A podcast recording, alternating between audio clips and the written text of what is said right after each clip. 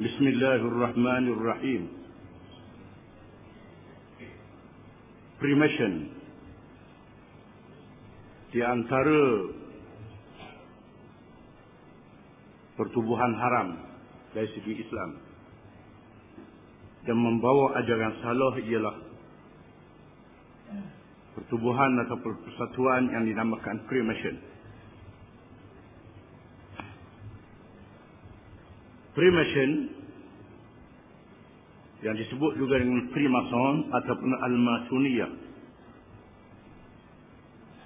Dalam bahasa Arab, Al-Masuniyah bermaksud pembina-pembina yang bebas. Ia adalah nama bagi pertubuhan rahsia yang ditaja oleh Yahudi yang bertujuan bagi menguasai bangsa lain. Mereka menggunakan pelbagai cara termasuk cara yang buruk dan ganas supaya dapat menguasai dunia dalam jangka panjang. Yang dimaksudkan dengan pembina di sini ialah pembina rumah ibadat yang dinamakan Haikal Sulaiman. Iaitu masjid yang dibina oleh Nabi Sulaiman alaihi salam. Seorang raja di kalangan Bani Israel yang diberi mukjizat oleh Allah Taala sehingga memerintah dunia. Memerintah manusia jin dan burung yang terbang di udara yang payah dikawal. Itu adalah mukjizat Nabi Allah Sulaiman alaihi salam. Walaupun Nabi Sulaiman mempunyai kerajaan yang begitu besar. Namun baginda tidak lupa untuk beribadat kepada Allah Subhanahu wa taala. Untuk menjadi hujah kepada mereka yang berkuasa yang memerintah sibuk sehingga tak semayang.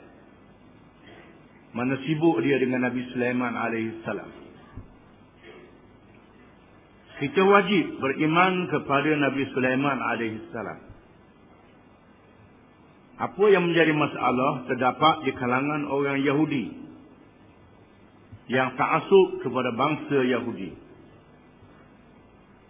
Sehingga mereka menubuhkan satu pertubuhan sulit ataupun gerakan bawah tanah yang dinamakan Al-Masuniyah ataupun Freemason.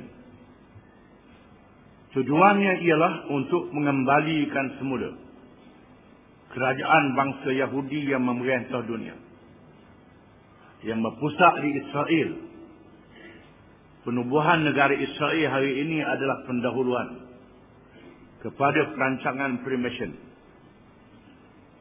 Yang pertama menubuhkan negara Yahudi yang bersempadan dari sungai Nil sehingga sungai Furat.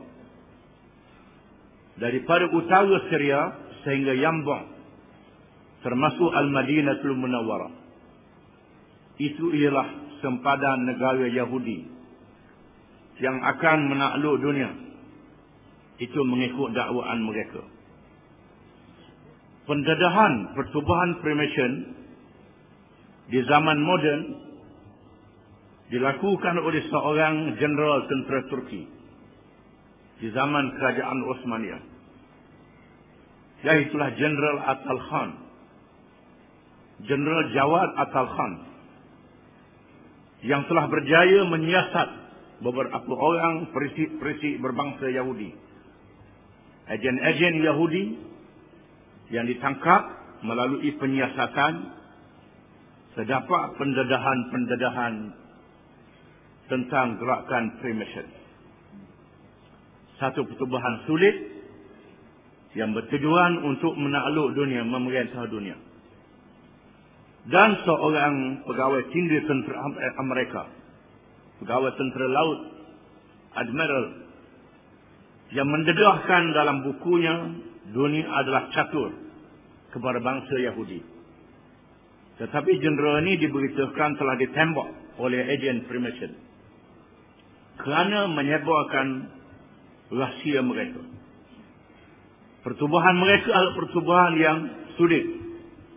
Bergerak di bawah tanah dengan tujuan untuk mengembalikan kerajaan yang memerintah dunia. Kata mereka kerajaan Nabi Sulaiman alaihi salam. Nabi Sulaiman sudah wafat. Nabi Sulaiman adalah khalifah Allah di bumi Allah yang menjalankan syariat Allah.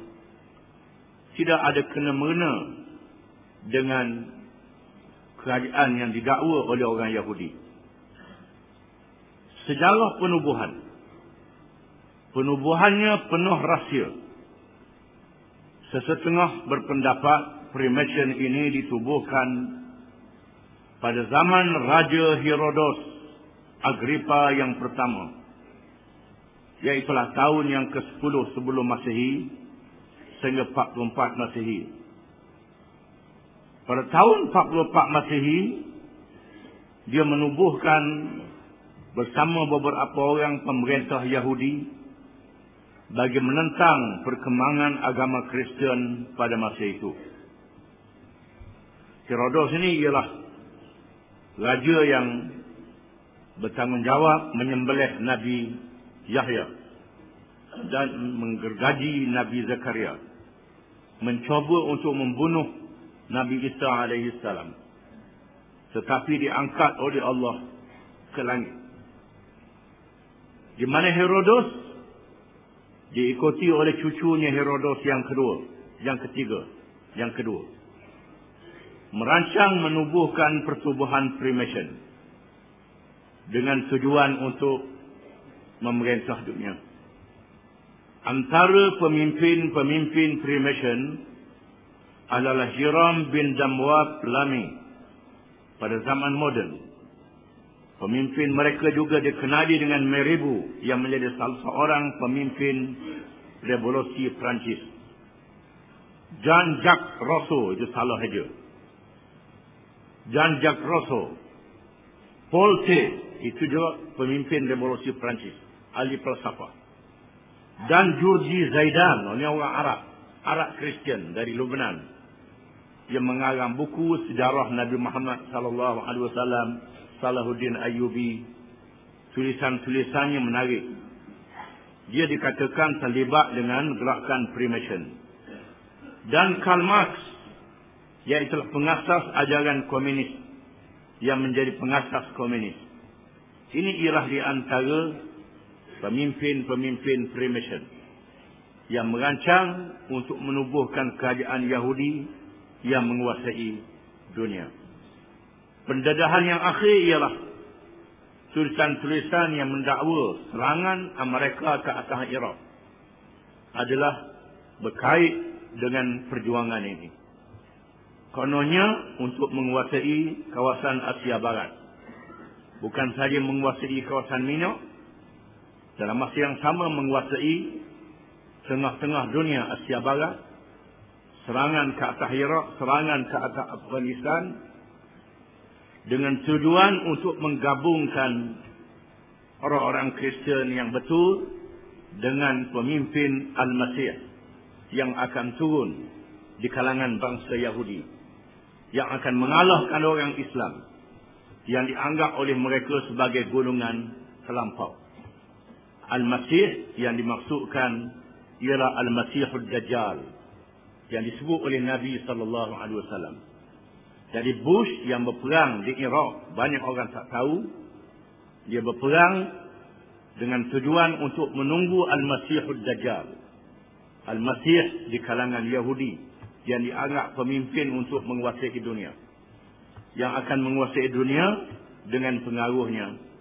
Dan kita orang Islam diajar akan datang Imam Mahdi dan akan datang Isa Al-Masih yang akan mengalahkan Al-Masihud Dajjal dan menghapuskan Yahudi di muka bumi. Dasar-dasar dan ajaran antara pahaman dibawa oleh Freemason ini adalah mengengkari Allah, para Rasul, kitab-kitab dan perkara-perkara gaib. Mereka menganggap semua itu sebagai karut dan dongeng. Yang perjuangan mereka sebenarnya menentang Nabi Sulaiman salam. Walaupun mereka mendakwa nak sambung perjuangan Nabi Sulaiman. Kerana mereka mengingkari Allah Subhanahu wa taala. Mengingkari para rasul dan kitab-kitab yang diturunkan oleh Allah.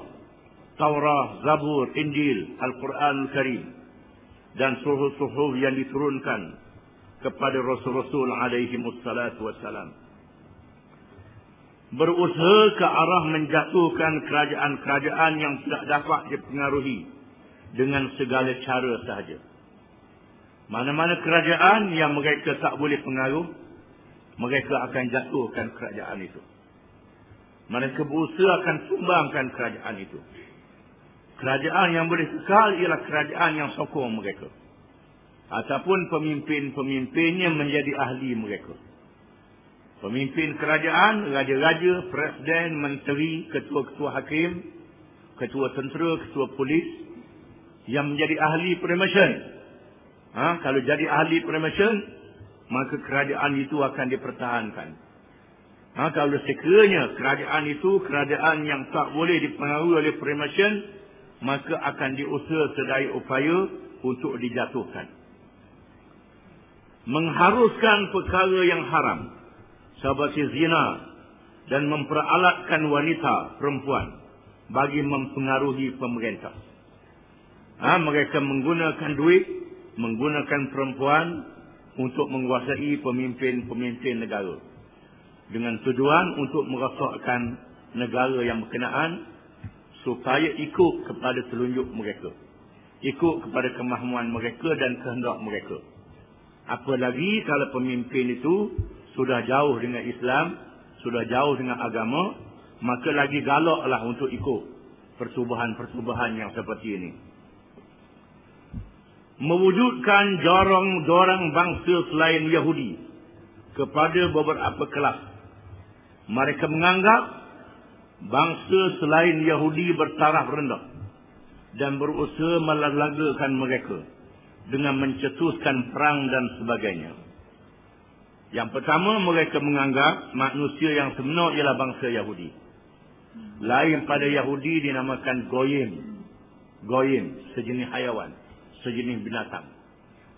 Ha, oleh kerana itu maka Darwin yang membawa teori manusia daripada binatang. Kita pun ajar di sekolah-sekolah.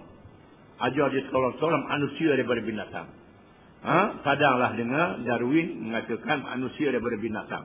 Bukan daripada Adam. Orang Yahudi daripada Adam manusia yang bukan Yahudi ini daripada binatang belaka. Kita pun ikut dia. Ikut dia sama. Ini ialah pengaruh Freemason. Membekalkan senjata kepada kumpulan-kumpulan pemberontak. Ha, mana-mana kumpulan pemberontak yang menimbulkan huru-hara dibekalkan senjata. Dibekalkan senjata. Ha, sama ada untuk menjatuhkan kerajaan Ataupun kerajaan yang jatuh. Tapi negeri jadi uhara dengan adanya pemberontak. Dia boleh menegur senjata. Ha, di mana mereka ini memiliki kilang-kilang senjata. Berniaga senjata. Dengan menjual kepada pemberontak-pemberontak. Hari ini tambah pula dengan perniagaan dadah. Ha, perniagaan dadah ini juga ada terlibat dengan Freemason. Menimbulkan perbalahan-perbalahan kaum di beberapa buah negara dunia menimbulkan pergaduhan di antara bangsa, di antara kaum. Ha? Islam menggalakkan perpaduan kaum. Ha? Memerintah dengan adil. Bila Islam memerintah, yang pertama ajak orang masuk Islam. Yang kedua, kalau orang tak mau masuk Islam, kita tak paksa dia masuk Islam. Dia dia duduk di bawah pemerintahan Islam yang adil. Mana-mana bangsa yang masuk Islam, dia mendapat tempat yang mulia di dalam negara. Bahkan dalam sejarah Islam, bukan saja orang Arab menjadi ketua negara, terdapat orang-orang yang bukan Arab menjadi ketua negara. Orang Kurdis, orang Turki, dan bermacam-macam puak pernah jadi ketua negara yang memerintah negara umat Islam. Tidak selamanya orang Arab. Jadi masalah kaum tidak menjadi masalah bagi orang Islam. Kita orang Melayu je tanpa bodoh. Masuk Islam, masuk Melayu. Tak erti bahasa ha, kerana tak mengaji Islam. Ha, Islam lain, Melayu lain. Macam Abu Jahal tu Arab. Arab lebih daripada Melayu lagi. Saya Abu Jahal kafir. Ha, kafir Abu Jahal. Melayu begitu juga kalau tak ikut Islam. Lawan Islam kafir lah. Suka dengan Abu Jahal orang Arab tu juga. Kena faham. Islam adalah Islam. Ha, bangsa itu satu bak lain. Ha, kita tak paksa bangsa-bangsa masuk Islam. Bangsa yang tak masuk Islam duduk di bawah pemerintah. Ha, dengan damai, dengan baik. Meruntuhkan akhlak dengan pelbagai cara. Seperti menggunakan media massa dengan membiaya dan menganjur sesuatu program. Ia bertujuan menimbulkan kegilasahan orang ramai yang berpegang pada agama dan berakhlak baik dengan menubuhkan unsur-unsur kekufuran dan keganasan. Mereka menguasai filem, syarikat-syarikat perfilman, syarikat-syarikat berita, mengeluarkan majalah, mengeluarkan siaran TV yang disiarkan di seluruh dunia. Ini dikuasai oleh mereka dengan membawa cerita-cerita yang merosakkan akhlak, yang meruntuhkan akidah, yang melemahkan manusia berpegang dengan agama, yang melalaikan. Ini ialah cara Freemason. Menggalakkan rasuah dan keruntuhan akhlak di kalangan pemimpin-pemimpin dan pegawai-pegawai kerajaan. Mereka melakukan kegiatan itu bagi memperalakkan golongan eksekutif. Ha? Pegawai-pegawai tinggi, pegawai besar kerajaan, digalakkan dalam majlis-majlis parti anjuran-anjuran tari menari bertukar bining ha? minum marak dadah dan lain-lain ha? ni cara rasuah ha? rasuah melalui rasuah ha? mereka beri suap untuk peniagaan mereka dan untuk perancangan mereka yang jahat ha? ini dalam negara kita pun banyak juga tersebar benda-benda macam itu adalah pengaruh Freemason menjerak dan mengumpan pemimpin pemimpin dan orang yang berpengaruh dalam masyarakat sehingga mereka terpaksa tunduk kepada Freemason. Ha, mereka mengumpan pemimpin-pemimpin. Ha, pemimpin-pemimpin diumpan oleh mereka. Ha, supaya terpengaruh dengan Freemason. Pemimpin-pemimpin dalam kerajaan dan orang-orang yang berpengaruh dalam masyarakat ha, digalakkan masuk pertubuhan mereka di atas nama kebajikan, di atas nama perkara baik, di atas nama persaudaraan. Ha, macam-macam di atas nama itu kemudian diisi dengan program-program yang merosakkan. Menubuhkan beberapa persatuan dan pertubuhan yang dapat menarik golongan kenamaan supaya masuk ke dalam perangkap mereka. Contohnya pertubuhan Lion, Lion Club, Rotary Club dan sebagainya. Ini adalah cabang-cabang Freemason. Ha, cabang-cabang Freemason. Ha, ditubuhkan. Ha, dengan tujuan di atas nama kebajikan. Mula-mula masuk layan kelab. Masuk Rotary Club dulu. Ha, lepas tu diangkat mertabak dia. Sedikit demi sedikit. Itu cara dia. Ha, layan kelab ni kita tengok bagus. Bantu orang miskin. Bantu orang susah. Beri hadiah mesin jahit. Beri hadiah motosikal. Beri hadiah macam-macam. Ini layan kelab. Ha, layan kelak di atas nama pertubuhan. Ha, di atas nama pertubuhan, bila orang tu galik, dia angkat tinggi lagi. Ha, begitulah seterusnya.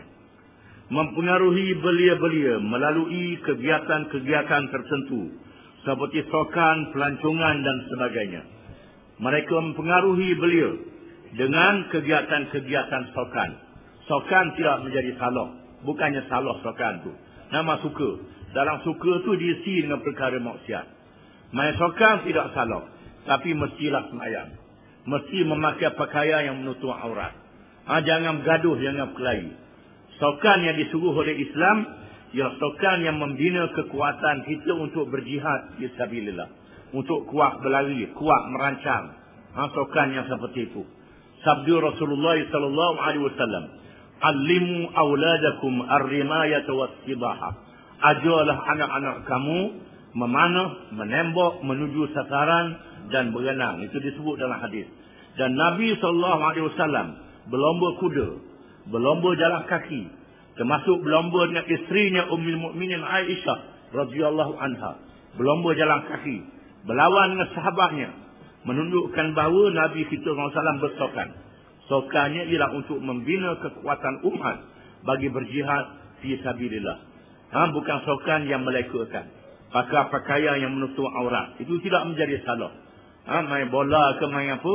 Ha, sokan yang mencerdahkan tubuh badan. Tapi semayang tak boleh tinggal.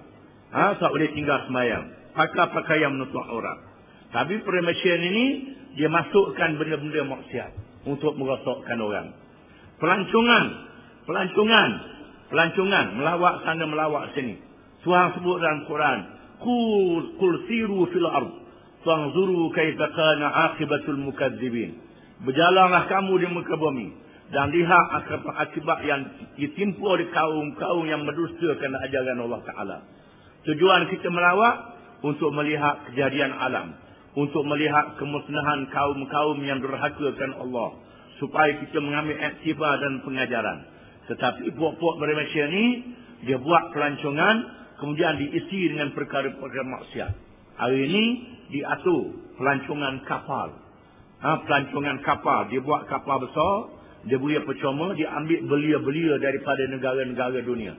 Dicampur lelaki dan perempuan dihibur dalam kapal tu berjalan melawak satu negeri satu negeri ini dengan tujuan untuk ha, untuk menganjurkan majlis-majlis maksiat. Ini adalah anjuran Freemason dan sebagainya berbagai-bagai kegiatan lagi. Mempengaruhi kerajaan supaya menaungi kegiatan-kegiatan yang mereka lakukan. Bila mereka buat kegiatan mereka kata majlis ini dia naungi oleh tuanku-tuanku sekian. Dinaungi oleh pemasui sekian. Dinaungi oleh Perdana Menteri, oleh Menteri sekian. Ha, dia buat satu majlis, majlis ni dia bawah naungan Sianu bin Sianu. Orang besar. Jadi tak boleh nak ganggu. Melahirkan teori-teori dan ideologi-ideologi yang menyesatkan. Ha, mereka melahirkan teori-teori dan ideologi-ideologi yang berkait dengan politik, yang berkait dengan ekonomi, yang berkait dengan pendidikan, yang menyesatkan orang ha, yang menyeleweng daripada petunjuk Allah daripada agama Islam. Dan banyak orang Islam terpengaruh. Bermula dengan bermula dengan sekularisme. Ha, agama tak ada hubungan dengan politik tak ada hubungan dengan ekonomi tak ada hubungan dengan hak dunia. Maka kita boleh ambil apa-apa teori daripada barat apa teori daripada timur apa teori yang direka oleh manusia diambil sehingga kita meninggal petunjuk Allah dalam Quran yang berkait dengan memerintah negara, yang berkait dengan berniaga, yang berkait dengan bertanam, yang berkait dengan perkara kehidupan yang disebut dalam Quran, ditinggalkan. Kerana berpegang dengan teori-teori rekaan manusia. Mempengaruhi pertubuhan-pertubuhan antara bangsa dan pelbagai bidang sama ada politik, seperti pertubuhan bangsa-bangsa bersatu, ekonomi, ekonomi dan masyarakat. Mereka mempengaruhi pertubuhan-pertubuhan antara bangsa termasuk bangsa-bangsa bersatu dan cawangan-cawangannya. Bangsa-bangsa bersatu ialah pertumbuhan antara negara dunia yang ditubuhkan selepas Perang Dunia Kedua dengan tujuan untuk mewujudkan keamanan. Majlis keselamatan dia, UNESCO dia, majlis yang berkait dengan kebudayaan UNESCO yang berkait dengan ha, dengan pelarian yang berkait dengan macam-macam, mereka masukkan orang mereka dalam pertubuhan ini. Ha, termasuklah Bank Dunia. Bank Dunia ini dikuasai oleh Freemason supaya mereka menguasai aliran duit yang berlangsung di seluruh dunia. Ha, dikuasai oleh mereka ha, dengan sepenuhnya. Dengan tujuan untuk menguasai manusia dengan duit, dengan maksiat, dengan berbagai-bagai cara. Wallahu a'lam.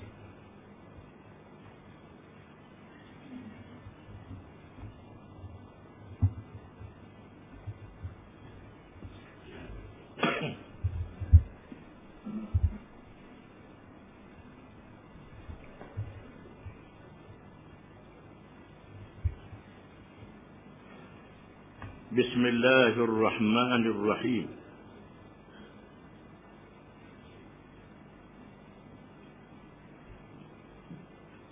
وعنه أن رسول الله صلى الله عليه وسلم قال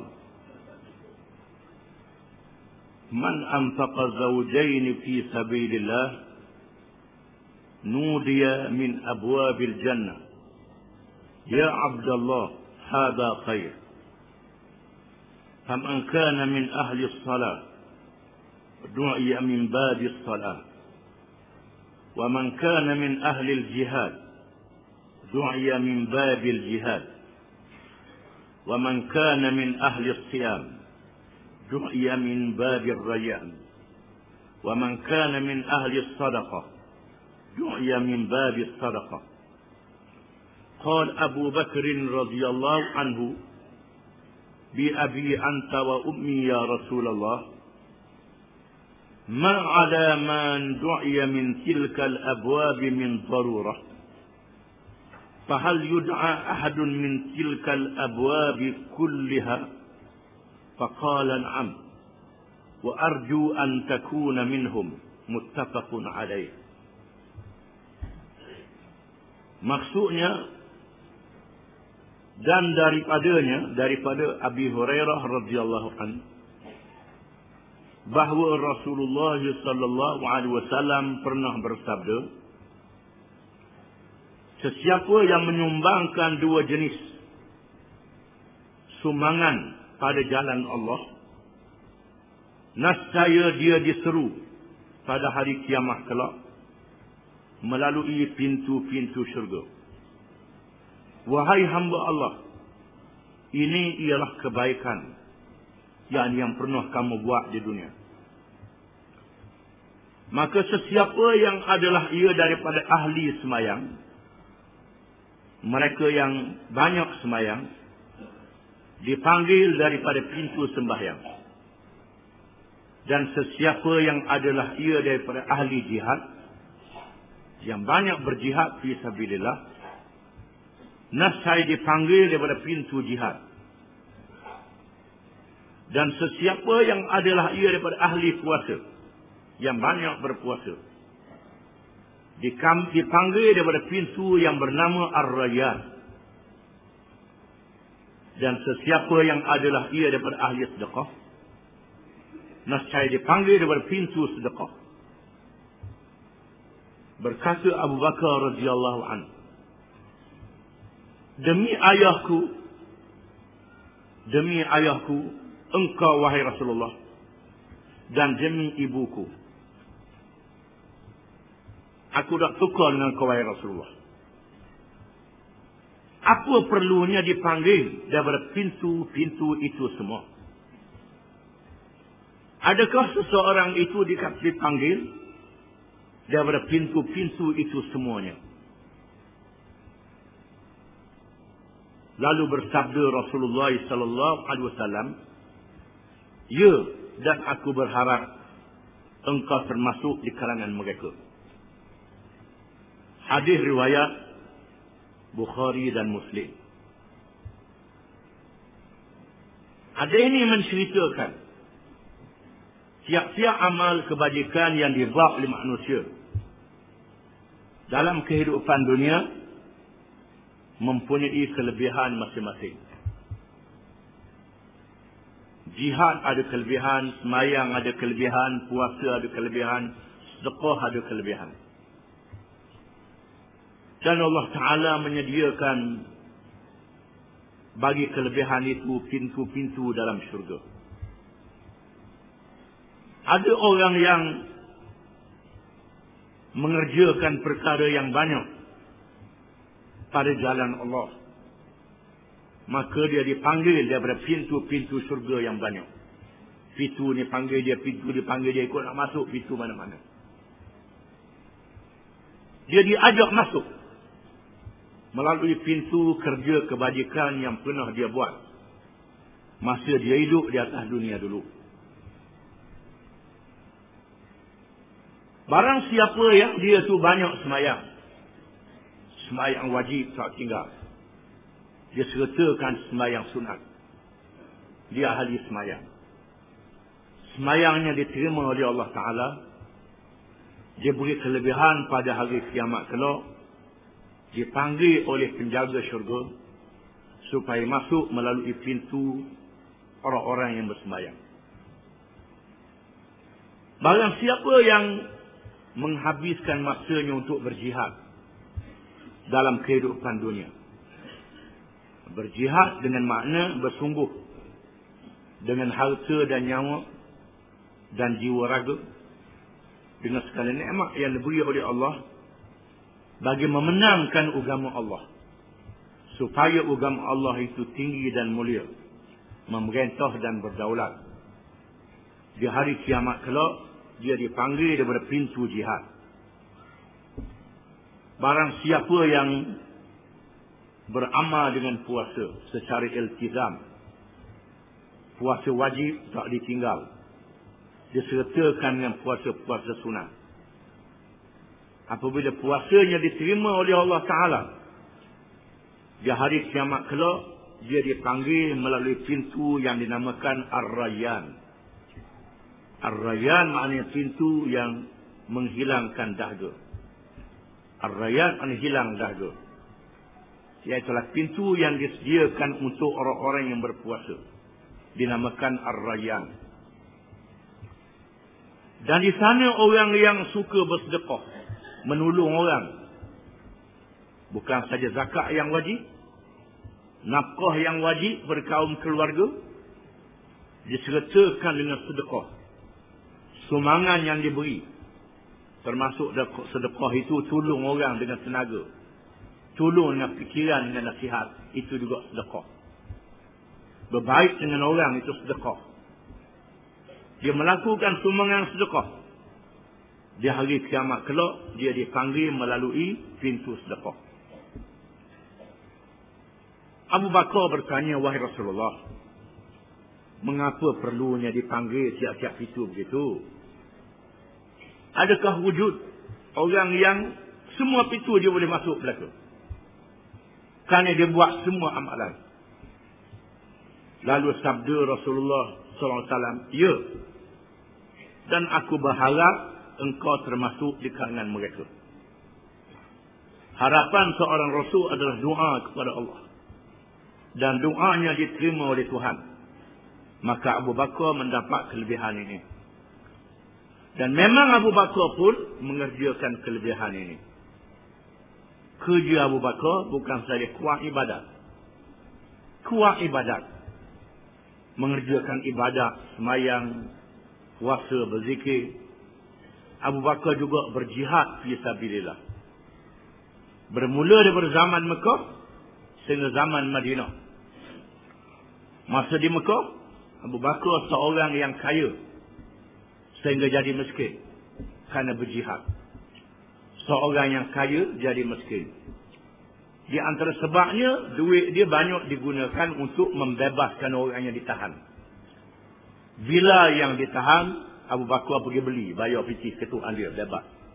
Orang yang ditahan, Abu Bakar pergi bayar piti, bebaskan dia. Ada orang yang ditahan, tak mampu dibebas, habis piti dah. Sehingga diriwayatkan, Ammar bin Yasir, Yasir dan Sumayyah, tiga beranak diseksa. Disettle oleh tuan dia. Di mana Rasulullah masa itu tidak ada kerajaan lagi. Hanya berdoa saja nak bebas tak boleh kerajaan tak akhirnya Rasulullah pergi ya al sabran ala yasir. Fa inna maw'idakumul jannah. Sabar wahai keluarga yasir. Janji kamu ialah syurga. Itu saja yang boleh berinya kalau percaya ke syurga tak ada apa dah padang lepas tu tak berpitih pun tak apa tak bebas pun tak apa. Tapi dijanji syurga oleh Nabi SAW. Tuhan janji masuk syurga. Maka semuanya ibu beryasir, ibu berammar ah, dan Yasir, ayah berammar mati. Diseksa, ah, Yasir saja yang dibebaskan. Di antara yang bertanggungjawab membebaskan mereka yang ditahan ialah Abu Bakar As-Siddiq radhiyallahu anhu. Menghabiskan harta dia sehingga jadi miskin dan berhijrah ke Madinah. Dia mengiringi Nabi sallallahu alaihi wasallam ketika berhijrah. Bersembunyi dalam gua itulah Abu Bakar yang disebut dalam Quran. Idhuma fil ghar. Ketika keduanya dalam ha, dalam gua salah seorang berdiri adalah Abu Bakar As-Siddiq radhiyallahu anhu. Dan ketika peperangan Tabuk untuk menghadapi kuasa besar dunia, Abu Bakar menghabiskan hartanya disumbang untuk fisabilillah kerana peperangan Tabuk. Ha, itu kehebatan Abu Bakar. Dan Abu Bakar juga menjadi khalifah. Menjadi ketua negara, ketua kerajaan.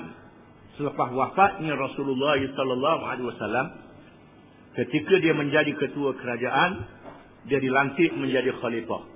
Masa itu belum ada gaji, belum ada peruntukan gaji, tak ada lagi. Sebaik saja dilantik jadi khalifah, Abu Bakar pun keluar ke pasar nak berniaga. Bila keluar ke pasar, temu dengan Sayyidina Umar. Ha, dia tengok siku barang. Umar tanya nak pergi ke mana? Nak pergi ke pasar. Pergi apa? Nak pergi berniaga. Berniaga apa menjadi ketua negara. Balik. Sayyidina Umar kata. Pergi balik. Balik. Membuka tugasmu. Tugasmu mentarbih negara. Memerintah negara. Lalu Sayyidina Umar bermesyuarat dengan para sahabat. Dan membuat peruntukan yang berbaitul mal.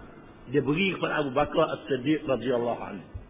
Bayaran yang cukup bagi sehari hidupnya, perbelanjaan makannya, khodamnya, kenderaannya dalam masa sahur dia beri kepada Abu Bakar radhiyallahu anhu. Ha? Ini sumangan Abu Bakar dan menjadi pemimpin yang adil selepas wafatnya Nabi sallallahu alaihi wasallam.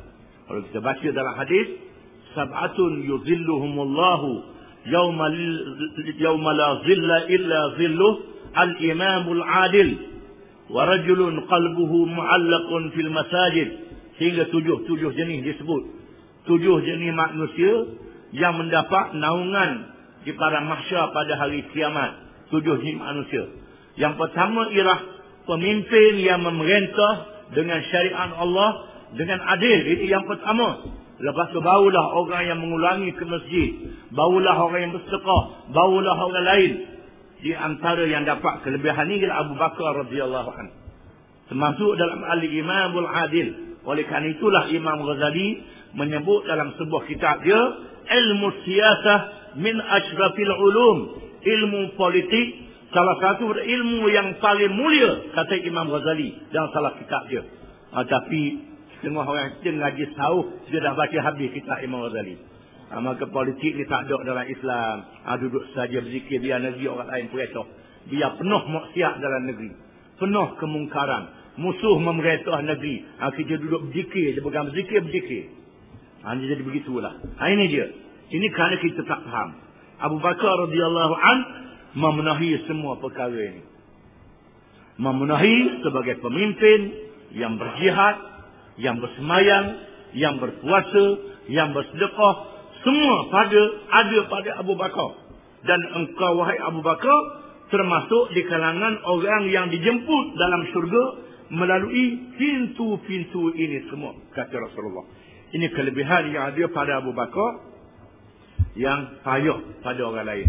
Ha, iya. Oleh kerana itu, maka dia mendapat kelebihan yang istimewa daripada Allah Ta'ala. Itu masuk kelebihan Abu Bakar. Hadis yang ketiga. Wa an bin Sa'd radhiyallahu anhu an Nabi sallallahu alaihi wasallam qala inna fil jannati baban yuqalu lahu ar-rayyan yadkhulu minhu as-sa'imuna يوم القيامة لا يدخل منه أحد غيرهم. يقال أين الصائمون؟ فيقومون لا, لا يدخل منه أحد غيرهم. فإذا دخلوا أغلق فلم يدخل منه أحد. متفق عليه. Dan dari Sahal bin Sa'ad radhiyallahu an daripada Nabi sallallahu alaihi wasallam. Katanya sesungguhnya di dalam syurga ada satu pintu yang dinamakan Ar-Rayyan nama Ar-Rayyan Ar-Rayyan adalah yang menghilangkan dahaga masuk melaluinya oleh orang-orang yang berkuasa pada hari kiamat. Tidak dibenarkan masuk melaluinya seorang pun selain daripada mereka. Dipanggil. Mana dia orang-orang yang berkuasa? Lalu mereka bangun. Tidak masuk daripada seorang pun selain daripada mereka. Apabila mereka masuk, yakni semuanya, ditutup maka tidak ada seorang pun yang boleh masuk melaluinya hadis riwayat Bukhari dan Muslim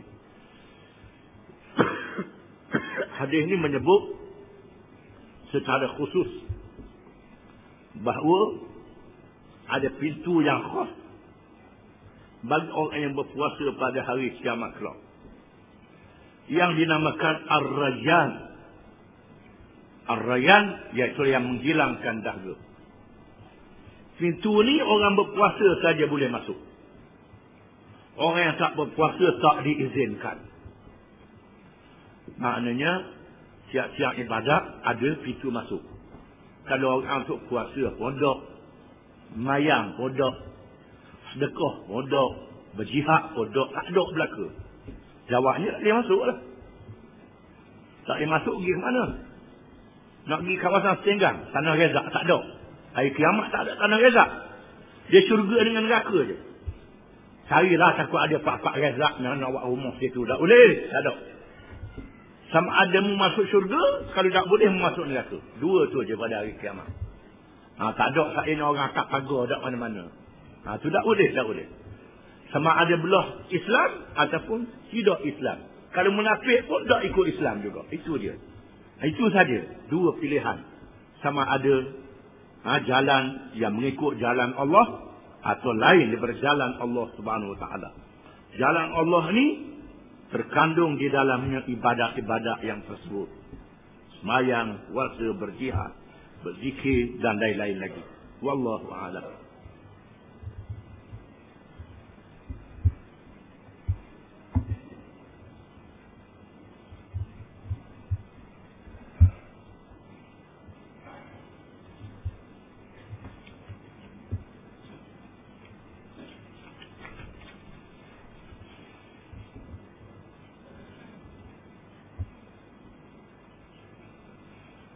أعوذ بالله من الشيطان الرجيم. ونادى فرعون في قومه. قال يا قوم أليس لي ملك مصر وهذه الأنهار تجري من تحتي أفلا تبصرون؟ أم أنا خير من هذا الذي هو مهين؟ ولا يكاد يبين. فلولا ألقي عليه أسورة من ذهب أو جاء معه الملائكة مقترنين. فاستخف قومه فأطاعوه إنهم كانوا قوما فاسقين. فلما آسفونا انتقمنا منهم. فأغرقناهم أجمعين. فجعلناهم سلفا ومثلا للآخرين.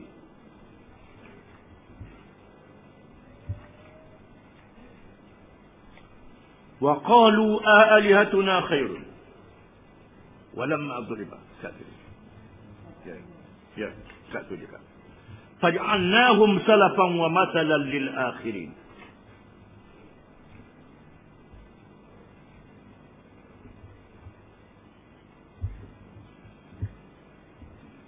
Maksudnya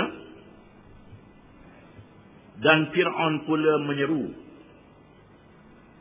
dengan mengisytiharkan kepada kaumnya. Katanya, wahai kaumku, bukankah kerajaan negeri Mesir ini aku yang menguasainya? Dan sungai-sungai ini mengalir di bawah istanaku. Tidakkah kamu melihatnya? Bahkan bukankah aku lebih baik daripada orang yang hina keadaannya ini dan yang hampir tidak dapat menjelaskan perkataannya. Kalau betul ia seorang rasul, maka sepatutnya ia dipakaikan oleh Tuhannya dengan gelang-gelang emas yang menandakan ia seorang pemimpin atau datang malaikat bersama-sama dengannya sebagai saksi tentang kebenarannya. Dengan yang demikian, maka Fir'aun memperbodohkan kaumnya.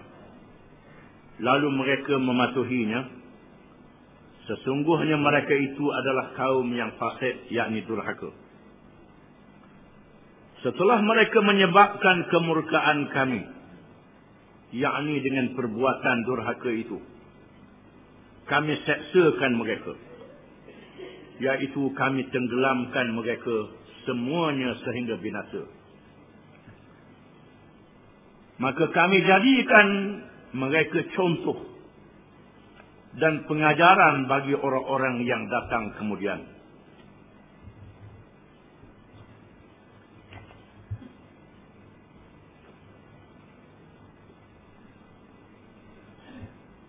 kita baca dalam ayat yang lalu Allah Ta'ala memberi mukjizat yang menandakan kerasulan Nabi Musa alaihi salam. Mukjizat ini mengalahkan segala ilmu-ilmu sihir yang ada pada Firaun dan pembesar-pembesarnya. Firaun merasa bimbang.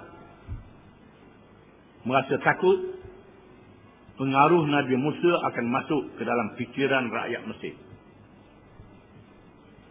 Lalu Fir'aun memerintah kepada pembesar-pembesarnya supaya mengumpulkan rakyat untuk dia bersyarah. Zaman ini kupur stadium lah. Kupur ramah-ramah. Dan yang tak boleh mari, hendaklah disampaikan oleh pembesar di tempat masing-masing. Wanada Fir'aun fi qaumih. Dan Fir'aun menyeru di kalangan kaumnya, yakni di kalangan rakyat negeri Mesir. Yang berada di bawah pemerintahannya.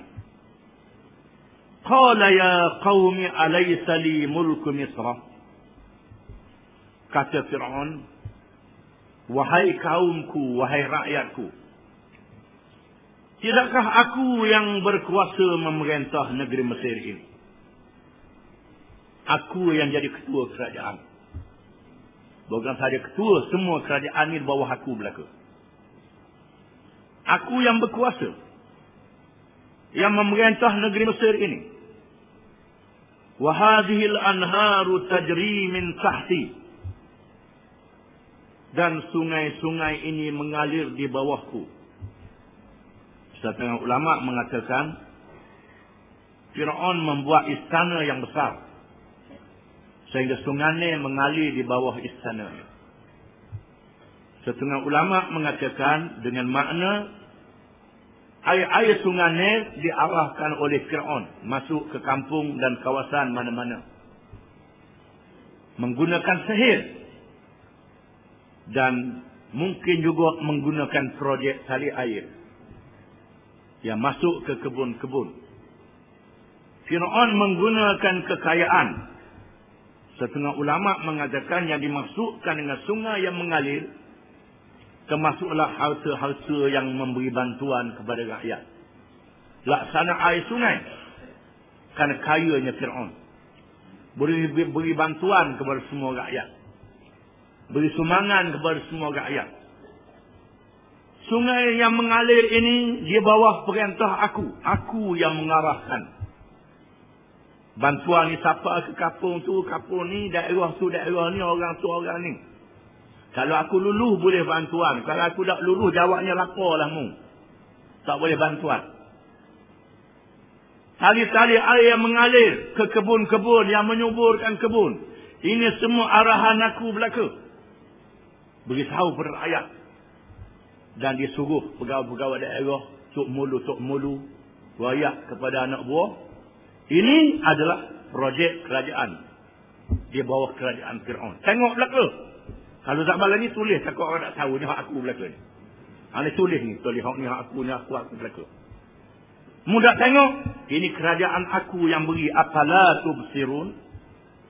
Adakah kamu tidak melihat? Tengok ni. Semua bantuan-bantuan ni Kerajaan Ling lah yang beri. Kerajaan aku lah. Tak ada siapa dia beri. Tengok belakang. Memang orang tengok dia lah yang berinya. Dia lah yang buatnya. Dia lah, dia lah belakang. Semua dia lah. Am ana khairum min hadal ladhi huwa mahin. Tidakkah aku yang lebih baik daripada orang yang hina ini? Yang Nabi Musa alaihi salam. Nabi Musa boleh beri apa? Boleh bercakap saja. Boleh bercakap, boleh bersyarah, boleh orang ajak ikut ajaran dia. Tak boleh bagi apa? Aku boleh bagi. Rupanya perangai Fir'aun sampai hari ini. Berlangsung sampai kiamat. Inilah mukjizat Quran. Bila kita baca Quran mengaji usul din, Quran mukjizat sehingga hari kiamat. Ha, itu makna dia. Cerita-cerita yang ada dalam Quran adalah perkara yang berlaku sepanjang zaman. Ini kena faham boleh. Kalau mengaji akidah, kena faham. Mengaji tauhid. Quran adalah mukjizat Nabi Muhammad sallallahu alaihi wasallam yang berkekalan sehingga hari kiamat sampai lembu kita. Ulang untuk baca tapi tak erti. Kena faham. Di antara Quran mukjizat yang cerita Quran. Cerita yang berlaku. Aku boleh beri kesenangan, boleh beri tali air, boleh beri bantuan, boleh beri pertolongan kepadamu. Nabi Musa hina, boleh beri apa? Wala yakadu yubin. Hampir tidak jelas perkataannya. Dan hampir tidak jelas perkataannya. Nak cakap pun tak jelas. Disebut dalam surah Taha Nabi Musa berdoa. Qala rabbi shrah li sadri ويسر لي أمري واحلل عقدة من لساني يفقه قولي تدعى نبي موسى قال kata Nabi Musa Rabbi syrah li sadri lapangkanlah dada aku hilang takut tu hilang wa yassir li amri mudahkanlah urusanku wahlul uqdatan min lisani dan hilangkanlah simpulan yang menjadikan aku gagak tak jelas dalam perkataan aku kerana Tuhan jadikan ada kecacatan pada lidah Nabi Musa alaihissalam. Dalam tafsir surah Taha dulu kita dah baca. Barangkali. Ketika Nabi Musa menjadi anak angkat Fir'aun. Ketika dia masih kecil. Duduk atas riba. Masa tengah buahnya lepas pipi Fir'aun. Nabi Musa lepas. Pa, tak apa. Ha. Berasa sakit. Lalu Fir'aun kata ni bakal anak lelaki yang ditunjuk oleh nujum yang akan menjatuhkan kerajaanku. Kecil mana tapu aku dah. Ha. Kalau besar tak tahulah. Lalu Fir'aun suruh panggil. Sukang semelih. Suruh semelih. Nabi Musa. Kata pemasuri jangan dia budak tak erti. Budak tak erti. Tak tahu kahla. Siapa nak tengok? Lalu dia bawa bara, bekas bara. Dan bekas yang diisi dengan permata. Nabi Musa pun merangkak. Merangkak, malaikat Jibril tepi tangan Nabi Musa. Ha, nak ambil Pak Molek lah. Ha, Jibril tepi, ambil bara api. Ambil bara api pun dalam mulut. Sehingga padam bara api pun dalam mulut. Maka lidah dia jadi sakit. Tangannya terbakar. Ini yang menyebabkan lidah dia memberi kesan kepada percakapan dia. Maka dia berdoa wahlul uqdatan min lisani. Hilangkanlah simpulan. Gagak ataupun selo tak jelas pada lidah aku. Para ulama menambah lagi. Ada ulama yang menceritakan tangan dia tuak kena api tu letup tak baik. Fir'aun tak ada nak cari doktor. Hari tu tak ada doktor sok bama lah. Cari sok bama buah hebat macam-macam ada baik. Tak baik. Ada ulama yang menafsirkan tujuan Tuhan jadikan tangan Nabi Musa itu tak baik supaya Nabi Musa tidak menjamuh makanan dalam dalam ha, dalam tinggal yang sama dengan Firaun. Dia manusia yang haram ini. Allah Taala selamatkan Nabi Musa daripada makan makanan yang makan sama dengan Firaun. Ada ulama yang mengatakan ini pemeliharaan daripada Allah Subhanahu wa taala. Itu Allah Ta'ala ayat itu. Nampak lekuk tangan. Takkan nak berubah. Sakitnya tu. Rupanya ada hikmat. Hikmatnya jangan makan sekali dengan Fir'aun. Jangan makan sekali dengan Fir'aun. Allah Ta'ala jaga Nabi Musa sebab itu. Walaupun dia ketika menjadi anak angkat Fir'aun. Fir'aun tu bergelar. Cakap pun tak jelas nak ikut apa dia. Bersyarah pun tak jelas tak nyata ucapan dia. Oleh kerana itulah Fir'aun Nabi Musa bila mengadu kepada Allah Taala, "Waj'al li wazir rabbi shrah li sadri wa yassir li amri wahlul 'uqdatam min lisani waj'al li waziran min ahli Harun akhi." Jadikanlah seorang penolong di kalangan keluargaku iaitu Harun.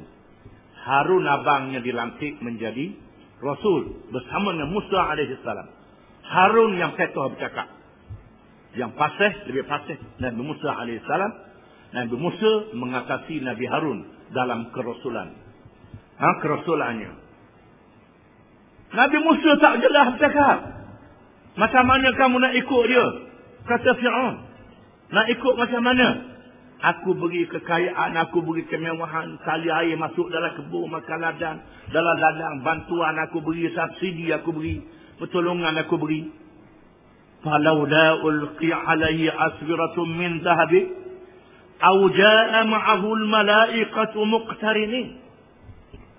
Mengapa tidak diberi kepadanya gelang-gelang daripada emas? Iaitulah tanda pakat besar. Zaman sekarang singat di dada. Banyak singat bintang-bintang kebesaran. Zaman dulu gelang-gelang emas. Yang menyatakan seseorang itu berpangkat. Mengapa tidak dihiaskan kepada Nabi Musa? Gelang-gelang emas.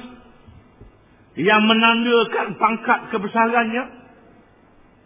Iaitulah adat mereka yang berpangkat tinggi di zaman itu au jaa ma'ahu al-malaikatu muqtarinin ataupun datang bersama malaikat yang mengelilinginya ataupun dia mari ada malaikat yang mengelilingi dia pasal apa tak ada malaikat mengelilingi dia sama.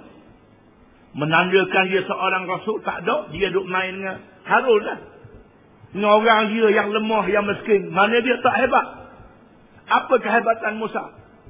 Tak boleh beri apa. Batuan aku beri Tali air aku beri, kesenangan aku beri, kemewahan aku beri, Musa boleh beri apa? Kamu tengok tubuh dia pun berucak tak apa jelas. Pakaian dia bukan pakaian orang besar, pakai lekeh je. Itu kata Fir'aun. Fastakhaffa qawmahu fa'ata'u. Maka Fir'aun telah berjaya menjadikan kaumnya bodoh. Rakyat jadi bodoh tu ada ke TV hari-hari. Zaman ini hadap ke TV lah. Itu hadap pada ucapan pemimpin-pemimpin. Aku yang beri senang. Aku yang beri kemewahan. Aku yang beri mulut disuat. Dengan makanan bantuan yang dia makan. Tangan dia beri dengan benda. Telinga disuat dengan da'ayah-da'ayah. Kenyang. Telinga kenyang dengan da'ayah. Mulut dengan makan kedarah benda-benda yang rasuah tadi. Masa duduk tengok maka Fir'aun telah berjaya membodohkan kaumnya. Membodohkan rakyat. Fa'ata'u. Lalu mereka mematuhi. Apa sahaja Fir'aun kata ya. Apa sahaja Fir'aun buat betul. Walaupun dia bunuh orang. Walaupun dia buat jahat. Buat zalim. Tak apa dia kerajaan. Dia kerajaan. Dia pemerintah. Tak apa. Orang yang kena zalim pula jahat. Jadi begitu pula. Sehingga rakyat menjadi bodoh. Rakyat ini bukan saja rakyat biasa termasuk pegawai kerajaan. Termasuk pengaruh-pengaruh yang mengaji tinggi. Yang yang yang mengaji, yang pandai, yang bijak. Ha, yang banyak ilmu. Jadi bodoh kata. Habis jadi bodoh. Kerana da'ayah-da'ayah yang dibuat oleh Fir'aun. Begitulah kerajaan-kerajaan yang memerintah di sepanjang zaman Namrud, Abu Jahal, Rum, Parsi, dan sehingga hari ini. Menjadikan rakyat dia bodoh, tak erti mikir. Innahum kanu qauman fasiqin. Sesungguhnya mereka itu adalah kaum yang jahat. Yang keluar daripada ketaatan kepada Allah subhanahu wa ta'ala. Akhirnya mereka tak bersedia untuk taat kepada perintah Allah Subhanahu wa taala. Jadi hanyut hanyut hanyut akhirnya tenggelam. Falamma asafuna intaqamna minhum fa aghraqnahum ajma'in. Tatkala tatkala mereka menyebabkan kemerkaan kami. Falamma asafuna Mengkena menekala mereka menyebabkan kemarahan kami, mereka kami. Menyebabkan kami mereka, kami marah. Bila mereka tak ikut Rasul yang diutuskan oleh Allah, Musa dan Harun. tak ikut kitab wahyu yang dibawa oleh Nabi Musa. Mereka tak dengar kata menyebabkan Allah murka kepada mereka. Intaqamna minhum. Kami Allah menghukum mereka dengan hukuman kami. Fa'aghraqnahum arja'in. Maka kami tenggelamkan mereka semuanya. Fir'aun dan berjuta bala tenteranya ditenggelamkan oleh Allah. Walaupun Fir'aun memiliki kerajaan yang besar, kuasa besar di zamannya, zaman tu kuasa besar ialah kerajaan Mesir. Kuasa besar dunia. Tak ada yang boleh lawan dia masa itu. Zaman ini Amerika. Amerika kuasa besar. Zaman itu, Fir'aun yang jadi kuasa besar negeri Mesir. Maka Allah hukum Fir'aun dan bala tenteranya ditenggelamkan oleh Allah bila dia bermasa. Setelah Allah Ta'ala beri tempoh, beri masa yang panjang, mereka yang memerintah itu berfikir, mengambil pengajaran. Degil juga, lawan juga, Allah Ta'ala tenggelamkan mereka. Setelah dia beri masa, berpuluh tahun, bukan masa yang pendek, berpuluh tahun, bila sampai masa Allah Ta'ala suruh Nabi Musa memimpin Bani Israel meninggalkan negeri Mesir. Cari negeri lain berhijrah. Nabi Musa pun keluar di waktu malam. Ketika penduduk negeri Mesir tidur, keluar-keluar tak temu jalan. Lalu seorang tu mengatakan, kerana Nabi Yusuf ada wasiat, kena bawa sama jenazah Nabi Yusuf yang dikebumikan di Mesir. Tak ada siapa tahu. Malaikat seorang perempuan tua. Lalu perempuan tua itu ditanya. Di mana kubur Nabi Yusuf. Kata orang perempuan tua itu kena Nabi Musa dengan syarat. Baru saya boleh beritahu. Syaratnya aku nak masuk syurga kata dia. Nak masuk syurga denganmu. Musa kata macam mana? Syurga ni bukan hak aku, hak Allah Ta'ala. Kena Allah Ta'ala izin. Lalu Allah mewahyikan kepada Nabi Musa. Ya, Allah Ta'ala jamin perempuan ini masuk syurga. Barulah tunjuk kubur Nabi Yusuf. Ha, digali, dibawa mayatnya, dibawa sama, baru jumpa jalan. Ha, jumpa jalan. Belum sapa ke tempat yang dituju, sapa tepi laut waktu siang hari. Tak boleh nak jemerang. Masa tu Fir'aun yang sudah bangun bersama dengan bala tenteranya, rakyatnya, berhimpun beramai-ramai satu juta lebih untuk memburu Musa dan Bani Israel untuk menangkap dan membunuh. Mengejar dengan pasukan berkuda dan segala alat kelengkapan sehingga debu nampak menjulang ke langit lamanya bala tentera yang memburu kaum Bani Israel ketika mereka dalam keadaan takut di tepi laut. Mereka berkata, Inna lamudrakun, kita akan dapat ditangkap. Kali ini habis hak kita. Nabi Musa menjawab dengan jawapan seorang Rasul yang yakin kepada pertolongan Allah. Kalla inna ma'iya rabbi sayahdin, kata Nabi Musa. Kalla, tidak sekali-kali. Fir'aun tidak akan dapat menangkap kita tidak akan dapat membunuh kita. Inna ma'iya rabbi sayahdin. Sesungguhnya bersama dengan aku, Tuhan aku. Sayahdin. Dia akan tunjukkan kepada aku. Bagaimana nak menyelamatkan kita. Maka Nabi Jibril datang. Menyuruh Musa. Memukul laut dengan tongkat. Dipukul laut dengan tongkat. Maka Allah menjadikan lorong-lorong yang luas laksana lebuh raya. Dan air laut mengangkat macam bukit. Air laut, tanah lautnya kering tak ada air lagi. Air terangkat macam bukit. Di kiri kanan lorong-lorong itu. Musa masuk lorong kaum Bani Israel. Dua belah kabilah dia. Melalui dua belah lorong. Sila mereka sapa seberang sana, mereka selamat. Fir'aun pun sapa. Tengok lorong ada. Lorong ada. Fir'aun teragak-agak. Teragak-agak Fir'aun. Tapi geram dan panahnya terhadap Nabi Musa dan Bani Israel tak tertahan lagi. Lalu masuk melalui lorong-lorong itu. Sampai di tengahnya laut bertangkup. Mereka ditenggelamkan oleh Allah subhanahu wa ta'ala. Peristiwa yang disebut dalam Quran. Yang disebut dalam Taurat. Yang disebut dalam kitab-kitab Nabi-Nabi zaman dulu.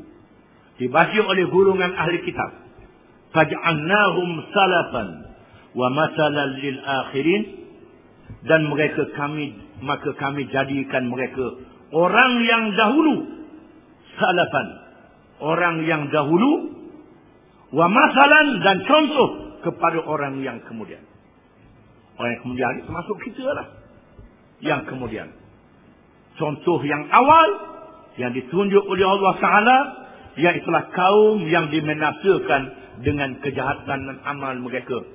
Walaupun mereka adalah kerajaan yang besar, kuasa besar dunia, kaya, memberi bantuan kepada rakyat, tolong rakyat, bantu rakyat dengan projek, tapi lawan Rasul dan lawan kitab yang diturunkan oleh Allah. Menjadi contoh mereka dibinasakan oleh Allah. Contoh zaman dulu dan pengajaran kepada orang yang kemudian.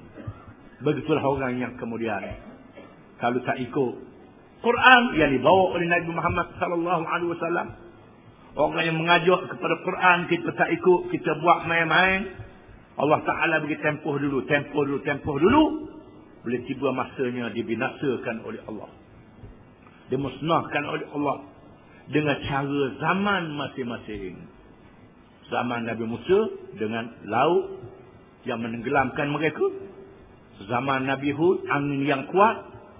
Zaman Nabi Soleh, kempit yang kuat. Sehingga memecahkan jantung. Anak selinga jantung pecah. Mati habis. Ha? Nabi kaum Lut dilingkupkan negeri mereka. Dengan kebakaran kaum Nabi Shu'aib. Api yang besar membakar mereka. Dan macam-macam Allah Ta'ala boleh buat. Walillahi junudus samawat wal ard. Dan bagi Allah bala tentera yang ramai di langit dan di bumi. Tentera Allah banyak. Di langit ada, di bumi ada. Kadang-kadang tentera halus, nyamuk yang membinasakan Namrud dan kerajaannya. Dengan tentera nyamuk yang halus membinasakan Namrud dan kerajaannya. Begitulah Allah Taala boleh binasakan mana-mana kerajaan dan rakyat dia yang lawan kitab Allah, yang lawan ajaran Rasulullah yang diutuskan oleh Allah mengikut zaman masing-masing. Peristiwa ini hendaklah menjadi pengajaran kepada orang yang beriman. Orang yang beriman jangan putus asa. Orang yang beriman yang berjuang, yang menegakkan ajaran Allah, jangan putus asa. Allah Ta'ala beri kemenangan kepada Islam. Islam akan menang bila-bila masa. Bila Allah Ta'ala nak lulus, dia luluskan segala mereka. Tak ada siapa yang boleh sekat. Dan musuh yang lawan Islam akan dibinasakan. Walau dia kuat macam mana pun, tak boleh nak sekat. وَقَدْ مَكَرُوا مَكْرَهُمْ وَعِنْدَ اللَّهِ مَكْرُهُمْ وَإِنْ كَانَ مَكْرُهُمْ لِتَزُولَ مِنْهُ الْجِبَالِ وَلَا تَحْسَبَنَّ اللَّهَ مُخْلِفَ وَعَدِهِ رُسُلَهِ إِنَّ اللَّهَ عَزِيزٌ ذُو انْتِقَامٍ dan sesungguhnya mereka merancang tipu daya mereka. Macam-macam satu rancangan, satu rancangan, satu rancangan untuk tipu rakyat. Lepas se-se rakyat ditipu. Aku berada di sisi mereka, kata Tuhan. Allah berada di sisi perancangan mereka. Walaupun perancangan mereka boleh menguntuhkan bukit buka dan gunung sana. Hebatnya perancangan mereka projek mereka. Sampai bukit boleh diruntuhkan. Begitu hebat. Allah Ta'ala tidak mungkin janji terhadap Rasul-Rasul. Janji untuk memberi kemenangan kepada Islam. Dan membinasakan musuh. Bila Allah Ta'ala menjatuhkan hukumannya. Hukuman Allah sangat dahsyat. Yakiduna kaida wa akidu kaida. Famahzilil kafirina amhilhum ruwaida. Sesungguhnya mereka merancang tipu daya mereka. Aku juga merancang untuk lawan tipu daya mereka. Beri tempoh kepada mereka sedikit demi sedikit. Amihulhum ruwaida. Beri tempoh kepada mereka. Sedikit demi sedikit. Akhirnya mereka dibinasakan oleh Allah Ta'ala. Orang yang beriman. Mengambil pengajaran. Jadikan contoh. Inilah yang akan dibuat oleh Allah. Kepada umat yang kemudian. Sebagaimana dibuat pada umat zaman dulu. Yang durhakakan Allah. Dan orang yang beriman. Menunggu kemenangan yang dijanjikan oleh Allah Subhanahu wa ta'ala. Wallahu a'lam.